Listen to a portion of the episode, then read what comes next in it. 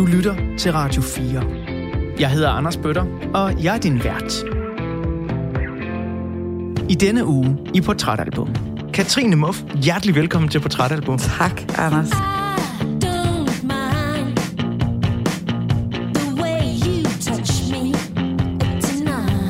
De prøver ikke at være seje. Her er der en eller anden blottethed i den ro, der findes på pladen, som jeg synes virkelig skinner igennem og inspirerer til, at man kan gøre det samme, når man skriver musik, eller synger musik, eller spiller musik. Jeg kan ikke noder, men jeg tror, at jeg sådan er lidt det, der svarer til at være ordblind for en, der skal læse ord, og så bare med noder. Det hopper rundt for mig. Når jeg skriver melodier, så sætter jeg mig ned, så læser jeg teksten, og jeg bruger ikke mere end en time på det, så er den færdig.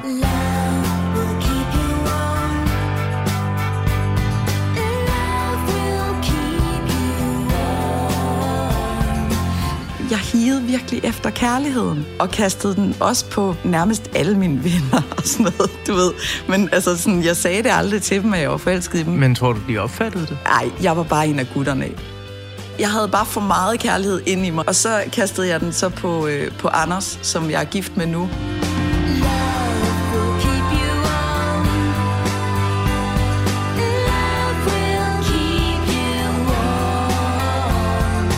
Eddermame noget af et år, vi har ramt her, var 2004. Ja. Det var simpelthen den sprudlende kærlighedsår. Det er året, hvor du møder din så kommende mand.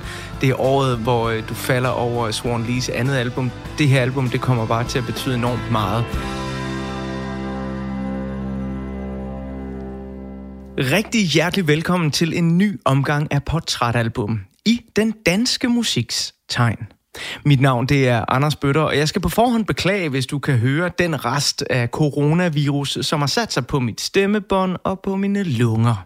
Min manglende luft til trods, så vil jeg dog godt love dig, at der vil komme masser af luft under musikkens vinger i de næste 2 timer her på Radio 4. Ugens gæst er nemlig et gennemmusikalsk menneske, der elsker at snakke om den musik, der betyder noget for hende.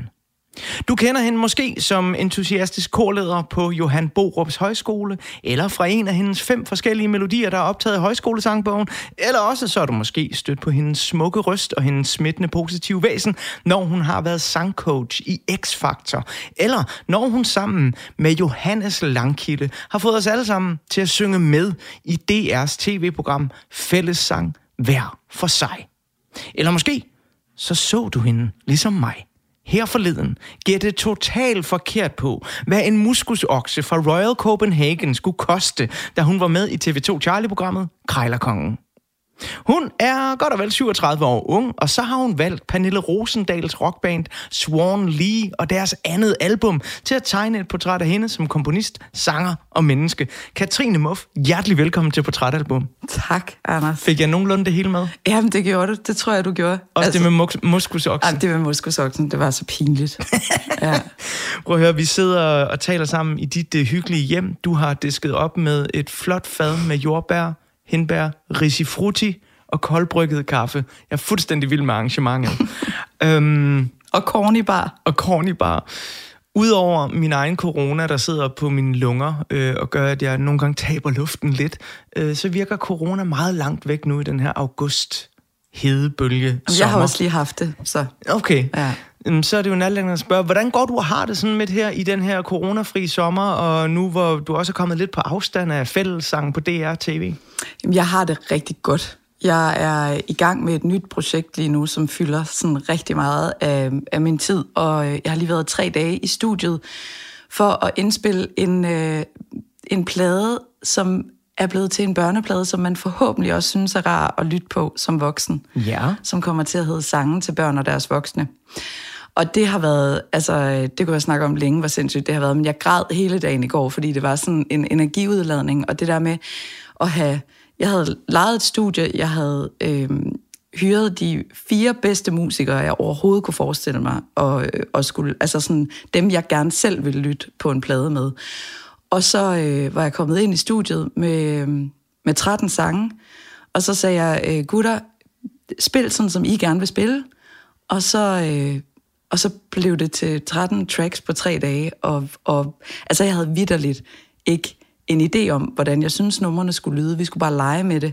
Og så måtte jeg bare sådan læne mig ind i og stole på, at deres musikalitet og min ville bære os igennem, ikke? Sange til børn og deres voksne. Ja. Det var dog en fremragende titel. Hvornår tror du, man kan komme til at høre det, hvis man nu bare er almindelig dødelig dansker, der vil gerne vil ud og købe en plade? Jamen, det kan man til efteråret, fordi den kommer sammen med en sangbog, der hedder Sangbog til børn og deres voksne. Aha. Som jeg har lavet sammen med illustrator Line Jensen. Og den kommer simpelthen til at handle om sådan på et mere eksistentielt plan, hvad vil det sige at synge sammen med børn. Og det er jo ikke en sangbog til forældre og deres børn, det er en sangbog til børn og alle de voksne, der er i deres periferi, ikke? Så det er pædagoger og venner og alt muligt. Og så handler det om at få mere sådan sangglæde ind i det at synge sammen, og måske også få noget mere sådan mod på at synge. Så den er for folk, der godt kan lide at synge, og så for folk, der synes, det er svært. Og så får man måske nogle tips, eller om ikke andet bare en anden vinkel på, hvad det vil sige at synge. At det ikke handler om, hvordan det lyder, men det handler om, hvordan det føles. Og så har vi jo så også en flot rød tråd her i Portrætalbum, fordi det er jo bare et par uger siden, at netop Line Jensen, hun var gæst i Portrætalbum. Hun valgte også noget dansk, men dog noget, der var meget ældre. Må jeg gætte? Ja, prøv at gætte. Trille. Ja, det gjorde hun nemlig. Trilles hejsøster. Og det blev en fremragende udsendelse, hvor vi dykkede ned i Trilles meget, meget, meget vigtige diskografi, som virkelig også har åbenbaret sig for mig på grund af Lines valg af plade. Og jeg vil også sige, at det der så er sammenligneligt mellem jer to er, at du også har valgt et album, der nu har åbnet sig rigtig meget op for mig. Fordi jeg må indrømme, at Swan Lees andet album, da det kom i 2004, der har jeg ikke hørt det særlig meget. Og jeg har undret mig over, hvorfor. Indtil i dag, hvor jeg har siddet og forberedt mit lille manus her, og glæder dig til, vi kommer til afdelingen, hvor jeg beskriver musikhistorien i 2004. For der udkommer så mange plader, der betyder så meget i mit liv. Og måske så har de simpelthen bare sådan, overrulet Swan Lee en lille bit smule. Og det er synd og skam, fordi det er et fremragende album. Hvorfor det netop er Swan Lees andet album, du har valgt til at tegne et portræt af dig, det vender vi tilbage til senere. Lige for nu, der skal vi høre den første halvdel af et af de numre, som du har fremhævet fra albumet. Det er et af de helt store hits, som stadig bliver spillet i radioen her i 2022. Med dine egne ord, hvorfor er I Don't Mind så godt et nummer? Det er en mega, mega god melodi, og så er det jo riff-båret på sådan en måde, så det er nemt at forstå. Og det er sådan, det er sejt, det er umiddelbart, og det er, man kan danse til det, og man kan scrolle med på det. Altså sådan, det vitter det godt, og samtidig så har det sådan den der nerve af vrede, uden at det bliver sådan ekskluderende. Jeg går meget op i, at musik skal være sådan inkluderende for den, der lytter til det, ikke? Og det kan jeg bare virkelig godt lide. Og så er der de der, altså tamburinen og dakadang, dakadang, dakadang, som bare er så overdrevet nice. Hermed en opfordring til alle, der lytter med til Portrætalbum. Man må gerne danse, man må gerne skrige, og man må gerne scrolle med på den her.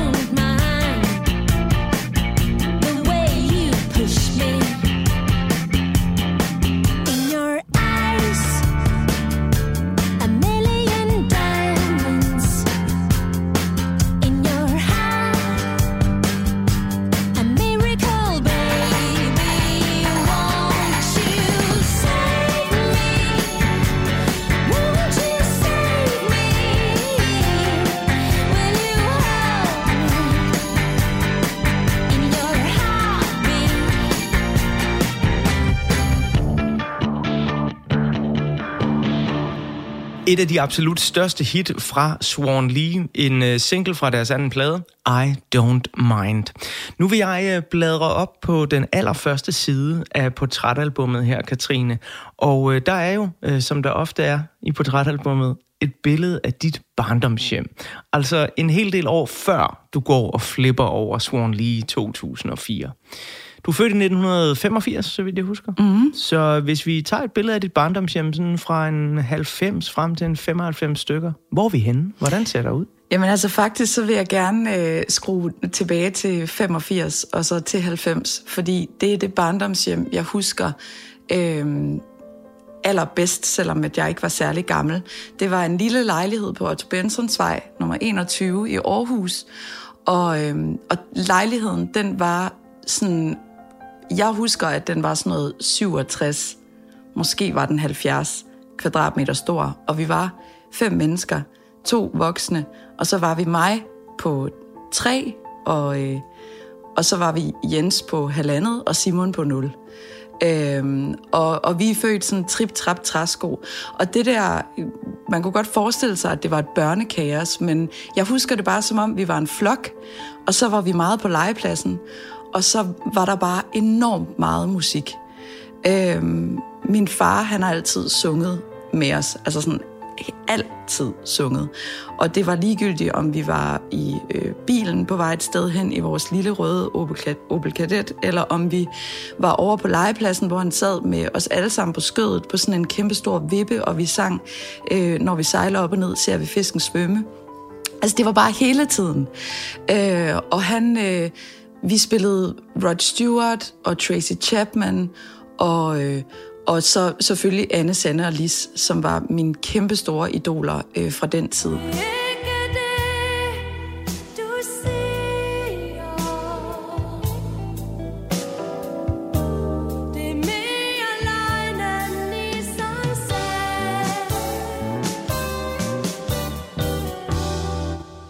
Min mors og fars soveværelse var sådan et lille bitte rum, hvor døren knap nok kunne åbne, og sengen stod fra væg til væg. Jeg ved ikke, hvordan de har fået den derind. Og så var der sådan en stige, så man blev nødt til at kravle over gavlen, for at kunne komme op i fars og mors seng. Man kunne ikke gå rundt om. Og sådan en fornemmelse af hele tiden at ligge i bunke oven på hinanden, og bare have det dejligt. Altså, jeg havde en virkelig, virkelig lykkelig barndom der i Aarhus. Det var bare bekymringsløst og dejligt. Og så var det der grundstammen til mit sprog blev født. Jeg lærte at tale enormt tidligt. Og når man lærer at tale på aarhusiansk, så har man sådan... Så gynger det lidt, når man taler nogle gange. Og jeg kan mærke, at jeg sådan finder tilbage til den grundstamme af min måde at tale på, hvis jeg er sådan virkelig afslappet, eller virkelig træt, eller hvis jeg skal sådan koncentrere mig rigtig meget. Så det må være noget med, når sådan selvbevidstheden slår fra, og så begynder at stemme og synge lidt mere. Mandag morgen går raketten. Jeg har lige købt billetten. Den var ikke særlig dyr, jeg fik den for 1 krone.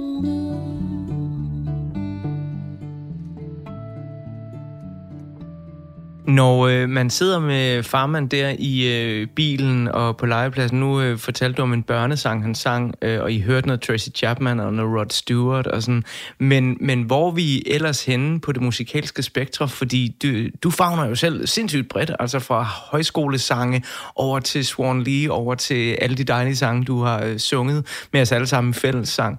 Altså din far, var det også sådan en kæmpe faglade af alle mulige forskellige ting? Fuldstændig.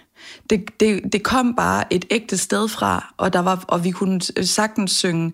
Han sang jo meget børnesange med os, men han sang også utrolig mange salmer, og Waltzing Matilda, og du ved, og vi kunne sagtens hvor har vi hørt meget Gnags. Altså sådan helt vildt meget. Så meget, at jeg forleden dag var til en Gnags-koncert med min datter, og så sådan ligesom var det på en måde, sådan en måde, ringen blev sluttet på, og da hun stod sådan og dansede til Mr. Swing King, så brød jeg fuldstændig sammen, og jeg græd i 1,5 time efter den koncert, og måtte sådan ud og sige tak for koncerten til bandet, og jeg tror, de synes, det var måske sådan lige lovligt vel overvældende, at jeg stod sådan og græd på dem, og det gjorde jeg vitterligt, altså, men det var så fantastisk. Så det var rigtig meget Knæks, men det var bare sådan sang med følelser.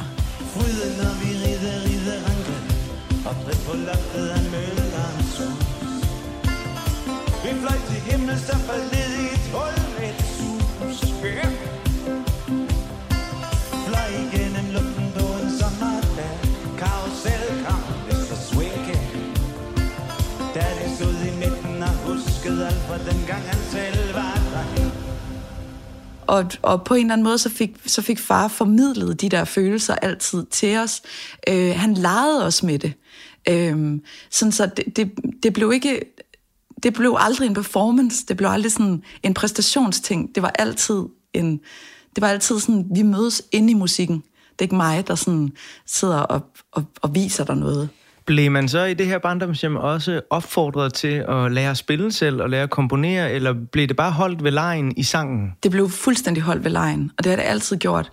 Da jeg sagde, at jeg gerne ville gå til klaver, så fik jeg selvfølgelig lov til det, og gjorde det, og gik først et sted, hvor det var sådan klassisk og nodebaseret, og det kunne jeg bare ikke. Altså, der er et eller andet med det der, jeg kan ikke noder, og det kan jeg stadigvæk ikke rigtigt. Altså, jeg kan stave mig frem til det, men jeg tror, at jeg sådan er lidt det, man der svarer til at være ordblind for en, der skal læse ord, og så bare med noder.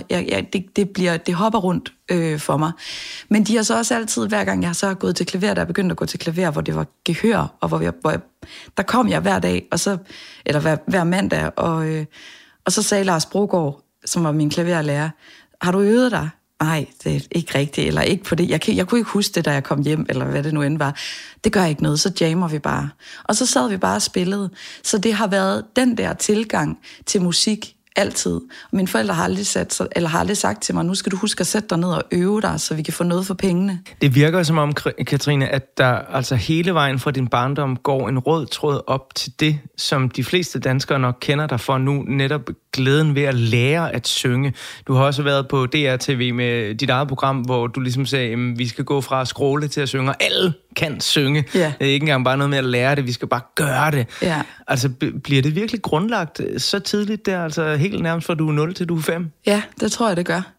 Altså, jeg kunne også synge, før jeg kunne altså sådan tale rigtigt. Så det har bare været et forsøg for mig på at holde fast i, altså holde øjet på bolden i virkeligheden, og finde ud af, hvorfor er det, jeg synger? Er det for at vise, at jeg kan slå en flikflak med stemme, eller er det fordi, at jeg gerne vil sige noget med de toner og de ord, jeg synger? Og det er lidt sjovt i forhold til sådan den der Swan Lee-plade, ikke? Fordi jeg kan høre, at det er det, Pernille, hun gør på den plade. Hun synger med hjertet? Hun synger lige ud af pappet. Altså, hun synger bare. Hun synger det, der står, og hun synger melodien, og hun synger den til mig. Det er en smuk intro til, at jeg synes lige, vi skal høre resten af det helt fantastiske nummer, I Don't Mind.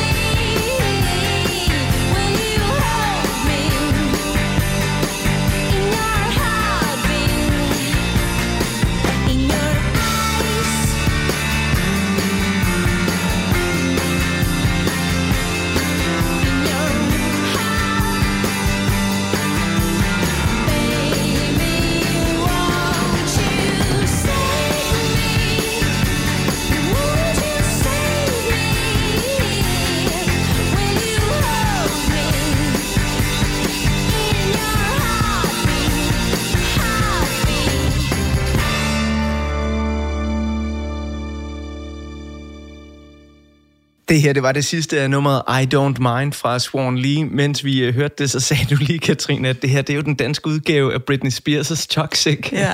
Det kan jeg enormt godt lide, fordi vi er faktisk i året 2004, da den her anden plade fra Swan Lee kommer. Og det er faktisk det år, hvor Britney Spears får et hit med Toxic som single. Den er ude i 2003, året før, på et album. Men det er en god sammenligning der, fordi vi kommer tilbage til Britney lidt senere. Og du fortæller også her om noget af det, som rammer dig, det er Pernille Rosendal. Hun synger direkte, hun synger ud af pappet, som du siger.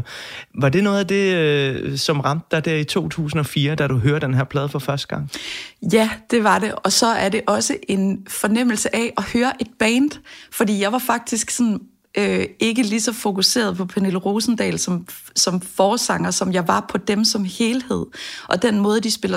Altså, jeg var lige så fascineret af Jonas Struks måde at spille guitar på, som jeg var af hendes stemme og af melodierne. Altså, der er noget kompositorisk i dem, som er sådan enormt enkelt, og som trækker tråde tilbage til sådan nogle gamle traditioner, som jeg synes var virkelig fascinerende.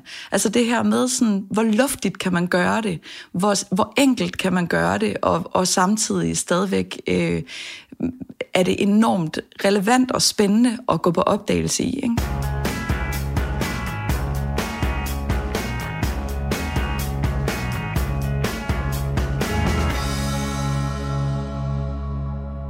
Nu vil jeg gerne bladre op på den næste side af portrætalbummet, hvor vi så tager et ordentligt spring fra din lykkelige barndom med en masse legende musik frem til året 2004, hvor den her plade, Swan Lees andet album, Den Store Gule med sommerfuglen på, den rammer dig som et godstog.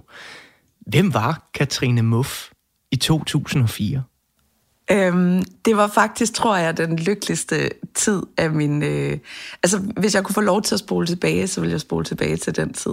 Fordi det der med lige at være blevet student, og den ultimative frihedsfølelse, jeg havde lige deromkring. Der er rigtig mange albums, der har sat sig fast på mit liv lige der. Jeg boede stadigvæk hjemme hos min mor og far, men var sådan på vej til at flytte hjemmefra, og så var jeg bare sådan mega forelsket hele tiden, har jeg sådan en fornemmelse af. Og altså i musikken? Nej, i drengene. Jeg var bare, altså sådan, jeg havde virkelig sådan følelsesantænderne ude, og var meget, jeg havde haft én kæreste i 1.G i 3 måneder, og det var ligesom det. Så jeg var bare meget... Jeg higede virkelig efter kærligheden, og kastede den også på nærmest alle mine venner og sådan noget, du ved. Men altså, sådan, jeg sagde det aldrig til dem, at jeg var forelsket i dem, men det var jeg på forskellige tidspunkter. Men tror du, de opfattede det? Det ved jeg. Ej, det var nogle af dem der, de var altså nogle... Jeg var bare en af gutterne. Jeg er ikke sikker på, at de opdagede det. Jeg havde bare for meget kærlighed ind i mig. Jeg havde brug for sådan ligesom sådan, at den skulle cirkulere med nogen. Og så kastede jeg den så på Anders, som jeg er gift med nu. Jeg føler, at jeg var ude hele tiden. Jeg var sammen med venner hele tiden. Det var bare bekymringsløst og dejligt. Jeg var totalt lykkelig. Eddermame noget af et år, vi har ramt her, var 2004. Ja. Det var simpelthen den sprudlende kærlighedsår. Det er året, hvor du møder din så kommende mand. Det er året, hvor du falder over Swan Lees andet album. Du kender godt bandet i forvejen, men det her album, det kommer bare til at betyde enormt meget. Lige om lidt, så vil jeg tegne et portræt af året 2004. Som det glæder mig vildt meget til. Ja, som det ser ud her i Danmark og ude i den store verden. Men inden vi kommer til det portræt, så skal vi høre et nummer, som du har fortalt mig, at starten på nummeret her skrev du, det er super ikonisk. Det er nummer, der hedder Bring It Back.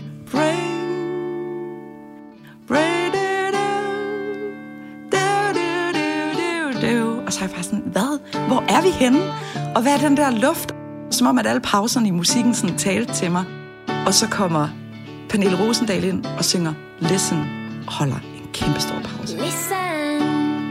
Og så er jeg bare sådan, ej, jeg får gåsehud af at tænke på det.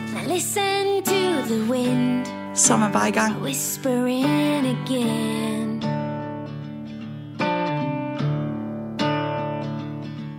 It's calling. Something deep within starts awakening.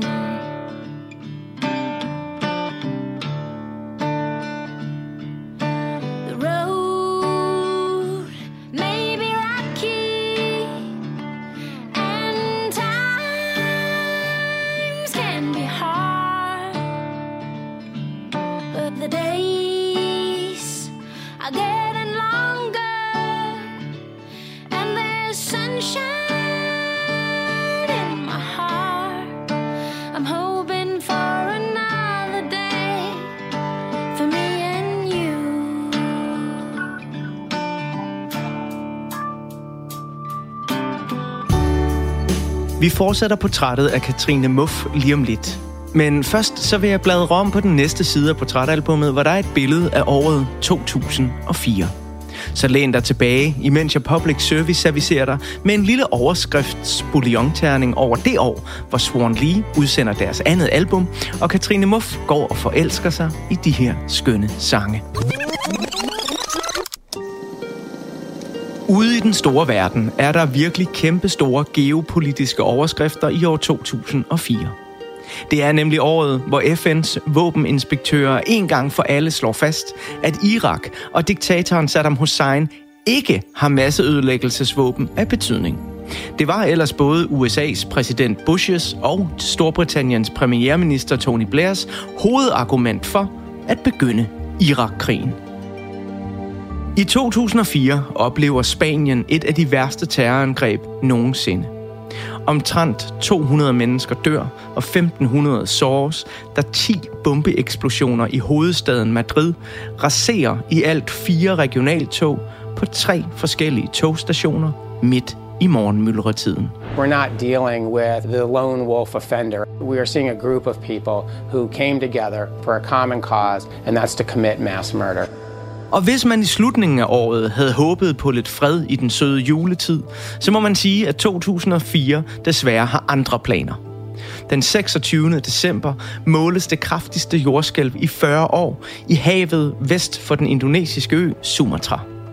Rystelserne, der måler 9 på Richterskalaen, afstedkommer en gigantisk tsunami, som i de sidste dage af 2004 slår over 70.000 mennesker ihjel, i Thailand, Sri Lanka, Indien, Indonesien og Malaysia. På vores hotel 40 panikslagne danskere, de har slæbt lige op fra stranden, og vi har jo også set masser lige. Og altså, det er jo ligesom at være i midten af en krig, altså. Vil man gerne flygte lidt fra verdens grusomheder, så er 2004 året, hvor man kan se det sidste afsnit af verdens mest populære tv-serie, Friends. Det er også året, hvor 2,3 millioner danskere ser premieren på DR's nye tv-serie Krøniken. Men hvis de danske familier har svært ved at samle husets teenagere op til det historiske drama og sætte dem foran tv-skærmen, så er det måske fordi, at den første udgave af computerspillet World of Warcraft netop er udkommet. Og vi kan rigtig godt lide det storslåede og eventyrlige her i begyndelsen af nullerne. Ved Oscar-uddelingen i 2004 vinder Peter Jacksons 3. film i Ringenes Herre-trilogien hele 11 Oscars. En anden, der vinder stort, er den amerikanske cykelrytter Lance Armstrong, der som den første nogensinde vinder 6 udgaver af Tour de France cykelløbet i træk. Han er dog dopet op til over begge ører alle gangene og får derfor senere frataget alle sine sejre. Some breaking news now on Lance Armstrong. The global governing body of cycling has just announced moments ago it will ban Armstrong for life and strip him of his 7 tour titles. Herhjemme i den lille danske andedam, der meddeler det danske hof i 2004, at prins Joachim og prinsesse Alexandra skal skilles. Det sker det samme år, som TV2 Charlie går i luften, og hashhandlerne i Pusher Street på Christiania i København river deres salgsboder ned og brænder dem for at komme politiet i forkøbet. Alt imens forsvarsminister Søren Gade sender ledelsen af den danske bataljon i Irak hjem på grund af en uhyggelig sag om mishandling af krigsfanger, der har været danske soldaters varetægt. Uanset formel status som krigsfanger eller ej, så skal tilbageholdte personer altid behandles humant, og det indebærer selvsagt, at tortur eller anden form for mishandling ikke må finde sted. Sidst men ikke mindst, så er det måske værd at nævne, at den mest læste forfatter i 2004, han hedder Lars Larsen. Og ja, det er ham, der har et godt tilbud til dig fra Jysk. I et anfald af ualmindelig hyggelig jysk lune og charmerende beskeden storhedsvanvid, så sender Lars Larsen nemlig sin nye selvbiografi, Goddag, jeg hedder Lars Larsen, ud sammen med jysk reklamer til samtlige danske husstande, der modtager reklamer. Og eftersom bogen så er trykt i næsten 2,5 millioner eksemplarer, så anslås det altså, at stifteren af Jysk sengetøjslager, Lars Larsen, bliver årets mest læste forfatter. Goddag, jeg hedder Lars Larsen og har Jysk sengetøjslager. Jeg har et godt tilbud til dig. Nu starter jeg udsalg, og det skulle du prøve at opleve. En af dagen får du vores store spændende udsalgsavis. tage den med ind i forretningen, når du får et stort håndklæde. Helt gratis. På gensyn i Jysk sengetøjslager. Bum, Katrine Muff. Det var 2004 i lidt overskriftsform. Fra Jysk sengetøjslager til gigantiske tsunamier og terror og hvad der nu ellers sker. Det er virkelig et år, hvor der er noget at snakke om i den her bouillonterning. På det her tidspunkt, hvor du går og forelsker sig dels i det, der skal blive din kommende mand, Anders, og i Swan Lees andet album, har du også antennerne ude for, hvad der sker i verden, eller er du bare i dit lille studiemusikmiljø? Jeg er ret meget i en boble, faktisk. Altså, det er jo klart, at de katastrofer, der ligesom sådan er store, dem taler man om. Men jeg var ikke voldsomt interesseret i politik eller i sådan nogle ting dengang. Jeg var bare ung og naiv med alt, hvad det indebar. Og jeg vil sige, nu prøver jeg at gøre mig mere umage, men en gang imellem, jeg er også et ekstremt følsomt menneske, og nogle gange overfølsomt. Jeg tror, en af de sådan ting, som er mest sådan ude af proportioner hos mig, det er min samvittighed. Altså, jeg kan få ekstremt dårlig samvittighed meget nemt, og så vokser det bare. Så det er sådan noget... Ja, jeg tror egentlig også, at det er en måde sådan at beskytte mig selv på, at en gang imellem, så må jeg slukke for nyhederne, eller tage det ind i sådan mindre bidder, fordi at jeg bliver simpelthen så ked af det, og så fortvivlet, hvis jeg læser om andre menneskers ulykke. Jeg tror også, det er blevet værre, efter jeg er blevet mor. Så er det blevet... så snart man begynder sådan at dele ud af sin kærlighed på andre levende væsener, og det kan være dyr eller mennesker, så bliver man... så vokser ens hjerte, og så igen, jeg tror, det der med sådan at kaste sin kærlighed på... alle mulige, også folk, der ikke har bedt om det, er måske sådan lidt sådan en ting, der kendetegner mig.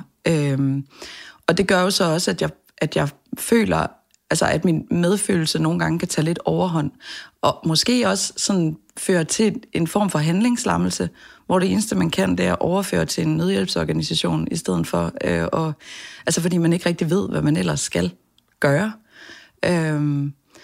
Men jeg tror, det er en kombination af noget, der sådan ligesom bare sker inde i mig, og så er det der med at være vokset op i en kirke, som jo også gør, at man... Jeg er jo opdraget med, hvor næste kærlighed er sådan nærmest en af sådan grundstenene. Det er meget lidt liberalt. Der er ikke særlig meget snak om, at man er sin egen lykkesmed, men der er rigtig meget om, at vi skal bære hinanden, og at der er værdi i at hjælpe andre mennesker. Og jeg tror også måske, at det har gjort, at jeg er meget fokuseret, og måske også lidt overfokuseret på ikke at være egoistisk. Jeg tror meget på det der med at leve et balanceret liv, hvor man både giver og tager.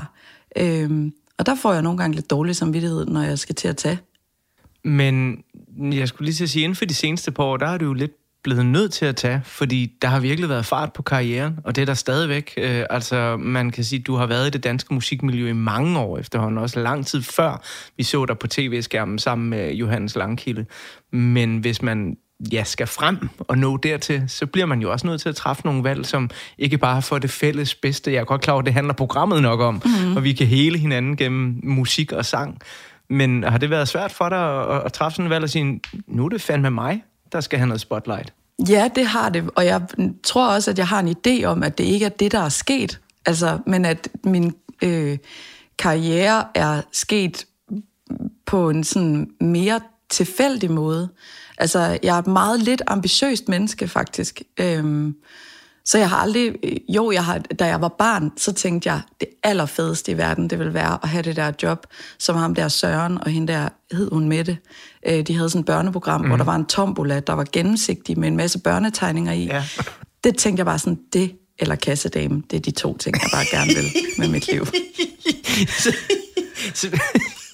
Børnetv-vært eller kassedame, det må bare være det fede. Jeg har siddet inde i eksperimentaret med foden på den der speeder på kassebåndet, hvor man kunne lege, at man var kassedame så mange timer. Jeg elskede det. Jamen, jeg synes bare, det var... der var et eller andet, som sådan... Men det har ikke været noget, hvor jeg tænkte, og så skal jeg... Og hvis jeg lærer dem der at kende, eller gør det der, så kan jeg komme ind og sådan og sådan.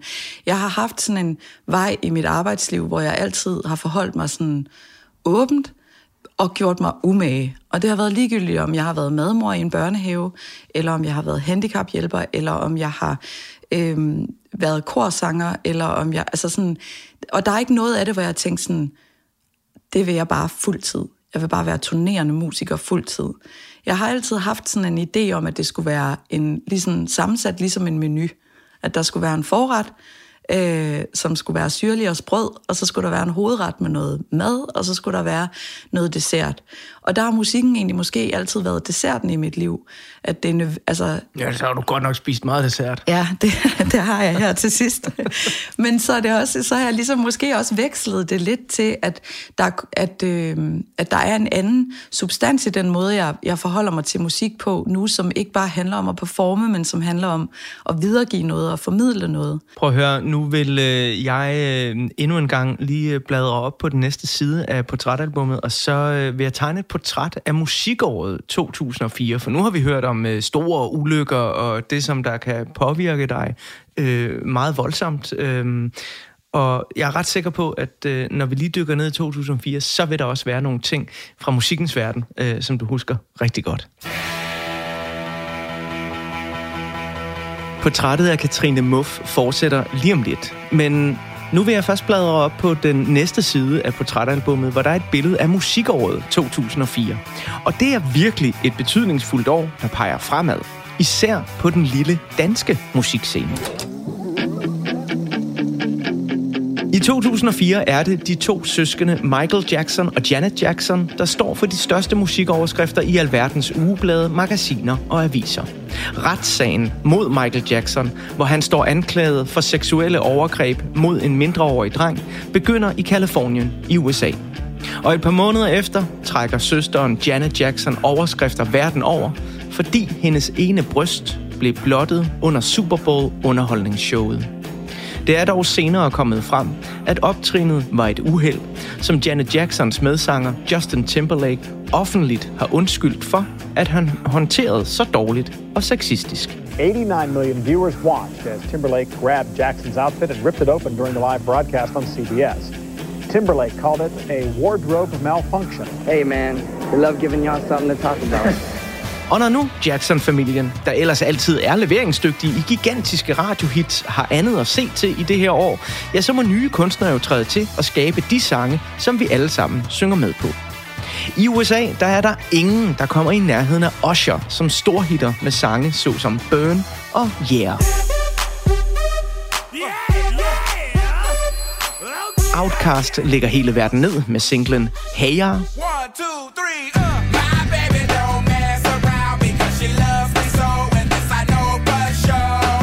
George Michael har to meget forskellige hits i den hårde sex-sang Freak og den bløde hjertesmelter Amazing. Maroon 5 hitter stort med deres nummer This Love.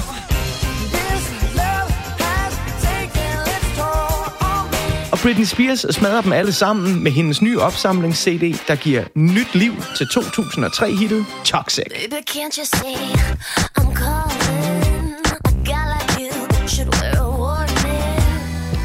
Men en ting er jo, hvad der hitter i radioen og ude hos musikforbrugerne. Noget andet er, hvilke store album, kunstværker og alternative strømninger, der flyder ud i understrømmen af musikkens verden.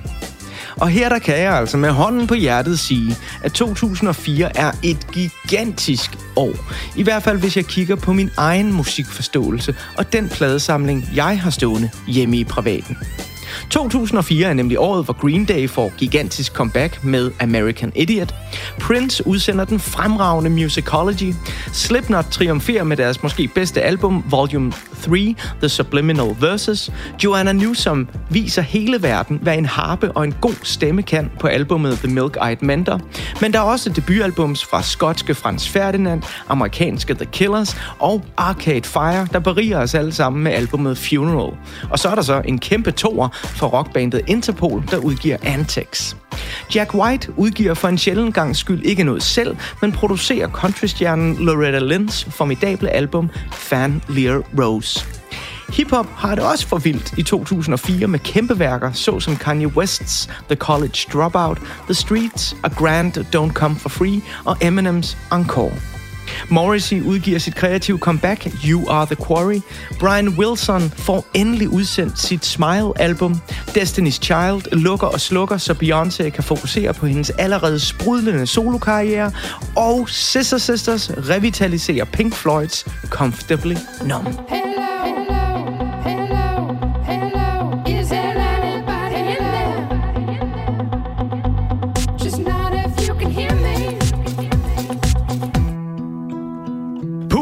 Og så tænker du måske, at vi herhjemme i den lille danske andedam bare går og hygger os med alt det trygge musik, som vi kender så godt i forvejen.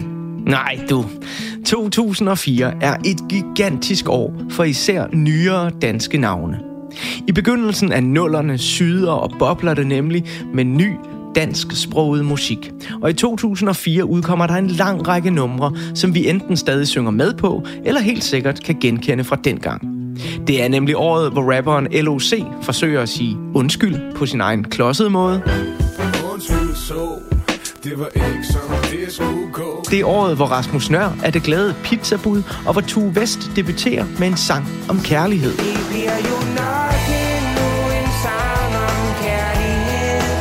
Peter Sommer storhitter med Valby Bakke. Nick og Jay beviser, at de ikke bare var døgnfluer, da de udgiver deres anden fuldlængde album. Og til Danish Music Awards året efter snupper Simon Kvams forholdsvis nye gruppe Nephew stort set alle de statuetter, de nomineres til. Årets danske album hedder USA DSB, og Nephew bliver årets danske gruppe. De snupper årets danske rockudgivelse, årets danske hit for sangen Movie Clip og årets danske musikvideo for nummeret Superliga.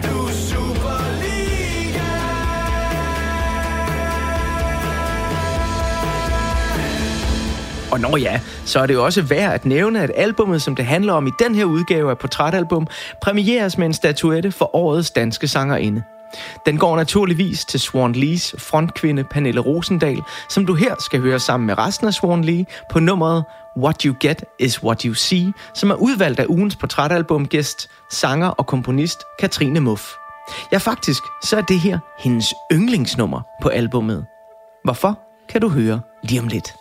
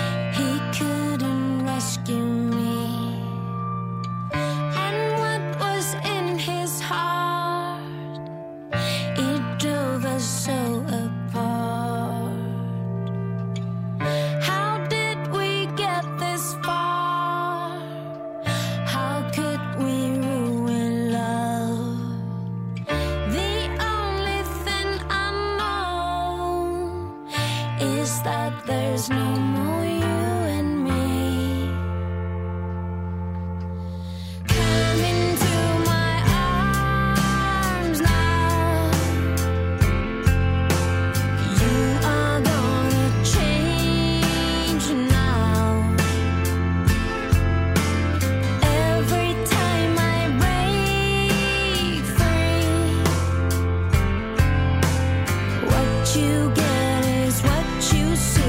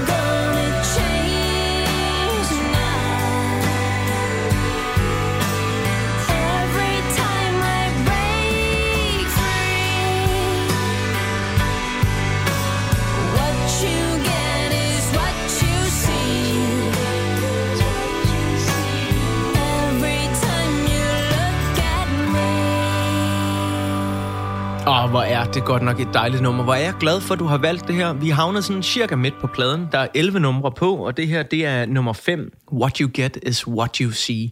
Hvorfor er det dit yndlingsnummer? Det er, fordi jeg synes, det er det bedste omkvæd på pladen.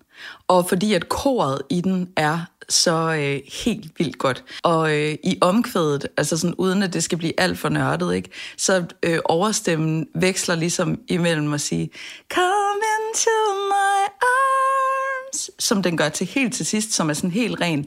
Og Come into my arms now. Og det laver sådan en spænding i akkorden, som bare er helt vanvittigt smuk.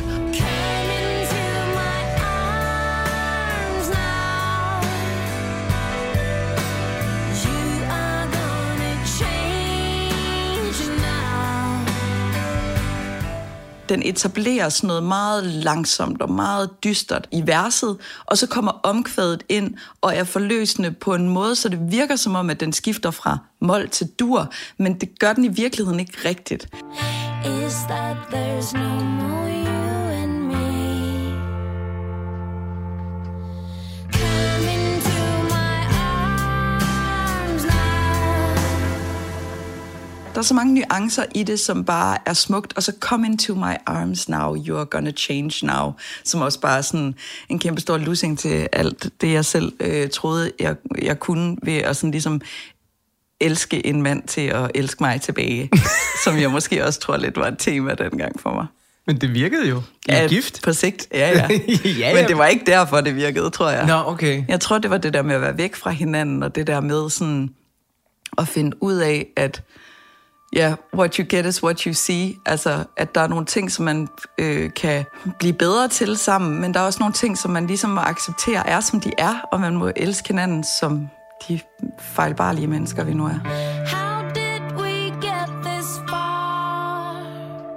How could we ruin love? The only thing I know is that there's no more you and me. Du har valgt Swan Lee. Hvis du nu skulle have valgt noget andet fra den danske eller udenlandske scene, hvad gik du så også og hørte i de år der? Jeg kunne have valgt City Lights, jeg kunne have valgt Frangers, jeg kunne have valgt Outkast Speakerbox, den hørte jeg absurd meget. Jeg kunne også have valgt The Streets. Jeg kunne også have valgt Two West. Jeg har faktisk flere gange sådan, måtte granske min hjerne for, hvis jeg nu skulle vælge 2 lande, jeg kun måtte høre musik fra resten af mit liv, så ville det ene land nødt til at være Danmark. Okay, hvorfor? Fordi der er så meget af det der. Altså, jeg ville ikke kunne undvære at høre City Lights, jeg ville ikke kunne undvære at høre Mew og Tim Christensen og alle de, altså, der er bare så meget god musik. Og Alberte, altså, og børnemusikken, og det vil jeg simpelthen ikke Jeg fandt jo ud af, da jeg lavede det her lille potpourri over 2004, så fandt jeg ud af, hvorfor det er, at jeg nok ikke har hørt Swan Lee så meget. Det kan jeg da godt forstå, når du nævner dem. Ja, når jeg nævner alt det andet her. Men det handler også om, jeg tror for mig, jeg er lige et par år ældre end dig, en 5-6 år. 7 måske endda. Jeg er jo sådan vokset op med 90'ernes rockscene. Så for mig, der er Kashmir, Psyched Up Janis, Strawberry Slaughterhouse, Passion Orange, hvad de nu hed, alle dem, der kom frem i de år der, Dizzy Miss Lizzy ikke mindst, betød jo helt vildt meget. Og i begyndelsen af 00'erne, med sådan noget som Superheroes og Junior Senior og alt, hvad der skete på pladeselskabet Crunchy Frog, det var jeg sindssygt meget investeret i. Men samtidig, som jeg så også lige læste op her, jamen så skete der bare så meget i udlandet, så mit hoved var simpelthen ved at eksplodere i sådan noget alternativ rock fra Arcade Fire og hvad de nu hed alle sammen. Og jeg tror, det der skete på den danske scene med den dansksprogede musik der, Tue West, Rasmus Nør, Nephew, det var bare et kæmpestort nej tak fra mig af på det tidspunkt i mit liv. Og der tror jeg måske lidt, at Swan Lees andet album på en eller anden måde i mit dumme lille musikpolitihoved blev sat i bås med alt det der. Ja. Og derfor var jeg sådan, den skal jeg ikke høre. Og derfor er jeg så sindssygt glad for, at du har valgt den. Fordi nu er jeg jo blevet tvunget til at høre det her værk. Og hold hvor er det et godt album, du har valgt. Det er helt vildt godt, altså. Det er dejligt. Jamen, det er også, altså, jeg har lyst til sådan... egentlig, når du siger det der musikpolitik, ikke, så får det mig bare lige til at tænke på, at det er sådan en af de ting, som jeg er vokset op midt i et meget sådan musikpoliti-agtigt miljø, både med jazz og med, altså når man går på konservatoriet, så er det jo bare en masse. På det her tidspunkt, der var der en stemning af sådan, af at der var god musik og dårlig musik, og jeg håber inderligt, at det er, at det er vandet en lille smule ud. Jeg tror, det er ved at dø. Jeg tror nemlig også, det er ved at dø. Og det er så dejligt. Det er så skønt. Og en kæmpe tak skal gå ud til alle, der lytter til det her program, som er under 30 år den dag i dag, fordi det er mange af dem, der er ved at få det til at ske. De er genreløse, de er udtryksløse, det er ikke det, jeg med det, men de er ligeglade. De hører lige gerne Rammstein, som de hører Adele, som de hører Harry Styles, som de hører Wu-Tang Clan, og det elsker jeg. Ja. Men der er heller ikke så meget sådan snak om smag længere på den måde. Nej. Det er mere sådan, hvad kan du godt lide at lytte til? Og en nysgerrighed på hinanden, som jeg også tror afspejler sig i det der med, vis mig dit album, og jeg skal sige dig, hvem du er, ikke? Hvor at jeg synes, det er virkelig, jeg kan ikke nævne særlig mange ting, som jeg ikke vil kunne nyde og se en koncert med. Men altså, den der musikscene i Danmark, det er, og det tidspunkt, det der lige i starten af ens 20'ere, jeg tror, at det er musik, man lytter til der, det er den, der kommer til at følge en. Jeg skulle til at sige forfølge en resten af ens liv. Og den kommer også til at forfølge dig i anden del af ugens portrætalbum, som vi skal i gang med lige om lidt. Fordi lige for nu, der smækker jeg portrætalbummet i, og så skal vi have halvdelen af et smukt nummer, inden vi går i gang med afdeling nummer 2. Det her, det er Swan Lee med Love Will Keep You Warm.